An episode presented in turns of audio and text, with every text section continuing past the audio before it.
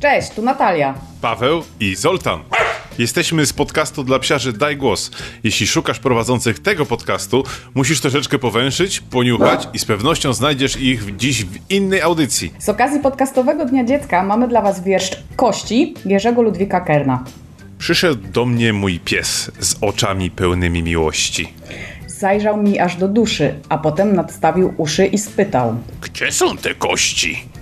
Możliwe, że nieco zbladłem, jak wszyscy nagle pytani. Ja odparłem, kości nie zjadłem. Idź spytaj może pani? Ale on westchnął głęboko i nawet nie drgnął. Fujara. A potem zmrużywszy oko, mruknął.